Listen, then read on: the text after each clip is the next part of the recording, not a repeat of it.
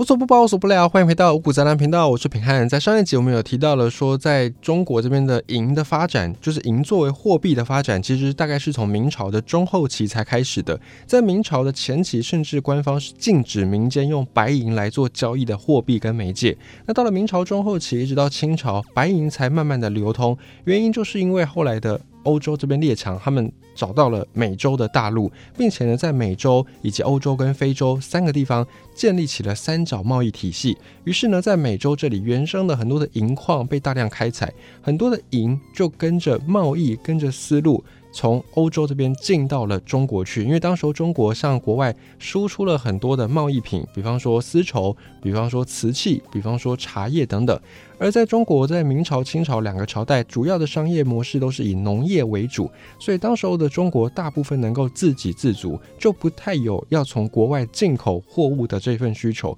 所以大量的货物出口赚进大量的外汇，而这些外汇大部分就是以白银的形式进到中国去，进到中国的民间。于是呢，慢慢在民间用了之后，官方也禁止不了，才让银这个货币变成舞台上面主要的登场角色。那么在明朝清朝，尤其到清朝之后呢，很多的战争失利，所以不断的割地赔款，赔偿的就是这些银。因此有一部分的时间，这个银又回到了欧洲列强的手上。不过在民国之后，银并没有就此销声匿迹。在民国建立之后，还是有一段时间，银元跟银两依然是在中国社会流通的主要货币。那同时伴随着呢是铜元跟银角，因此在闽南语当中，我们会讲说零钱叫做银嘎嘎，银角仔就是从这个地方来的。另外呢，民国时代，因为当时候的政权还不是太稳定，在民国初期的时候，各地的军阀是林立的。那伴随着就是在各地成立的这些银行，他们又各自发行一些纸币。那这个时候作为主要货币，光是银两的款式就有超过一百种，有的是碎银，有的做成银锭，有的做成银元宝。而再大一点的币值的银元，它的款式也有将近二十种，比方有所谓的袁大头的元阳银元，有袁世凯的头的这个元阳银元，以及有孙中山的头的叫做孙杨银元，还有当时候从日本、从西班牙各国流入的银元。所以民国初期，银的货币款式是非常非常的多样，甚至有点到杂乱了，就带给当时候的经济、商业等等的体制模式都有非常非常多的不便。话说在一九三四年，也就是民国二十三年左右，当时候的那一年下半年，还沉浸在快速经济发展美梦的国民政府，突然发现自己陷入了一场金融危机。这场金融危机导致白银大量的流出，先是银行以及各式的钱庄，还有工商企业纷纷倒闭，那各个行业走入萧条，并且呢，农村经济也非常的破败。当时候在鲁这个地方，就是在山东，向来是比较富裕的地区，在这个时刻，地价每一亩原本是卖百元的，已经跌到了四五十元。那么在比较贫瘠的地方，以前的地每一亩如果要卖五十元呢，这个时候也已经跌到了每一亩地二十元或者是十元，而且还没有人要过问，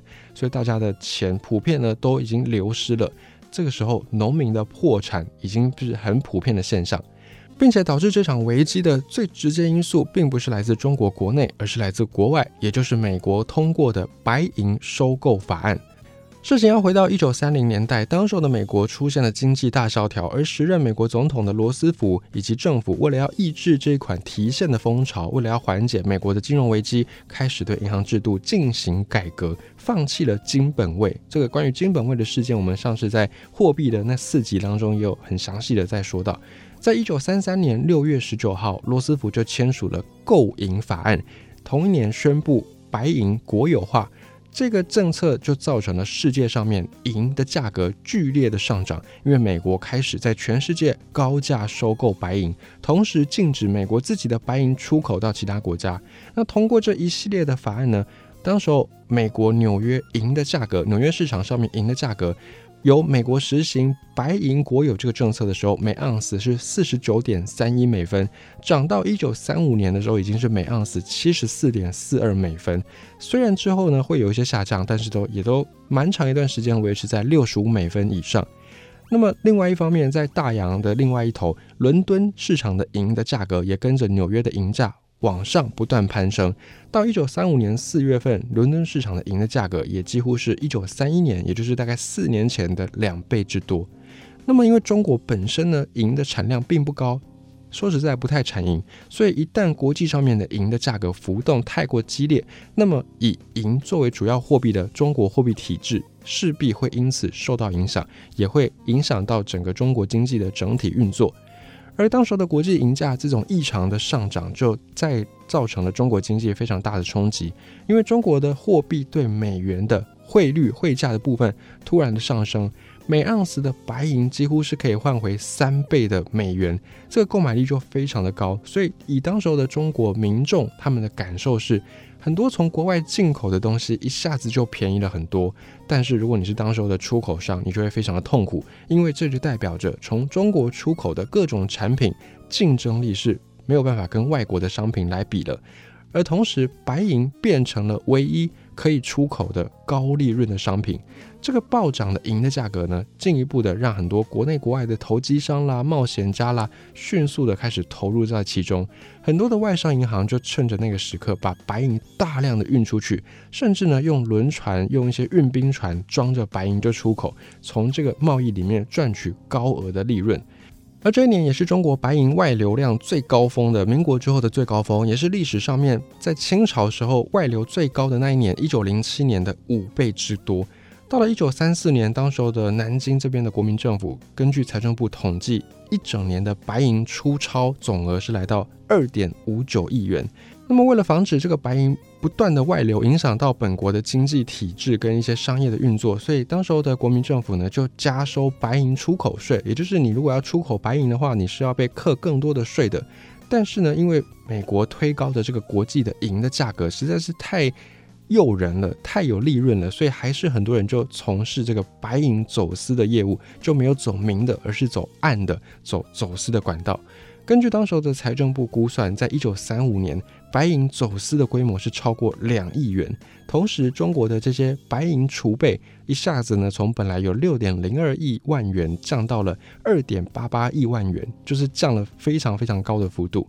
那美国的这一项购银法案呢，也对中国的经济产生了骨牌效应。首先经济运作不顺畅，也就是中国各大城市人心不稳，人心惶惶，纷纷的出现白银挤兑，因为这个钱什么时候会变薄不知道，所以大家就赶快呢要把这个钱给拿出来，那这种就会造成挤兑。银行于是呢就不再发放贷款，因为银行的储备也不太够了，有些银行甚至不得不宣布要停止营业。再来是美国的商品，这个时候大量的就在中国倾销，因为中国的银的价格购买力非常的高，而此时美元刚好要操作变成贬值，所以就导致美国的商品在中国是非常非常便宜的，非常便宜的状况之下，就造成大量的倾销，也让中国的贸易对美贸易产生严重逆差。后来呢，因为白银大量的外流，很多人都贪图白银出口的利润，所以导致白银大量外流，造成中国这边没有发生通货膨胀，反而发生了通货紧缩，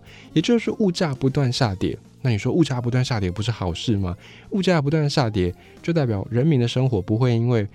越来越昂贵的物资而痛苦不堪，这个在某种程度上当然是一个好的，但是凡事过于不及都不好。当物价一旦不断的下跌，很多工商企业就没有办法透过生产，没有办法透过正常的经营方式而获得利润，所以这些工商企业因为做了产品但是卖不到一个价钱，所以就没有利润，没有利润就只能倒闭，倒闭之后就会很多人失业，很多人失业就更没有人更没有钱去购买这些商品，所以就会开始陷入一个恶性的循环。所以一时之间呢，大家都把这个钞票兑换成银子，那引发了银的挤兑风潮，也陷入了金融恐慌跟全面的经济衰退。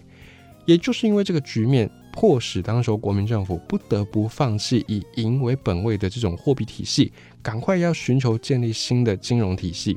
另一方面，当时政府为了阻止白银的外流，不断的推出新的政策，但是一直都没有办法解决这个问题。而时任中国财政部部长孔祥熙也直接跟美国这边喊话，希望美国在买一些比较大额的白银的时候，能够先提前告知中国，以便当时中国能够做出反应。但是呢，当然这个是各国的内政，本来就不需要特别向国家其他国家来报备，所以罗斯福就拒绝了这些请求。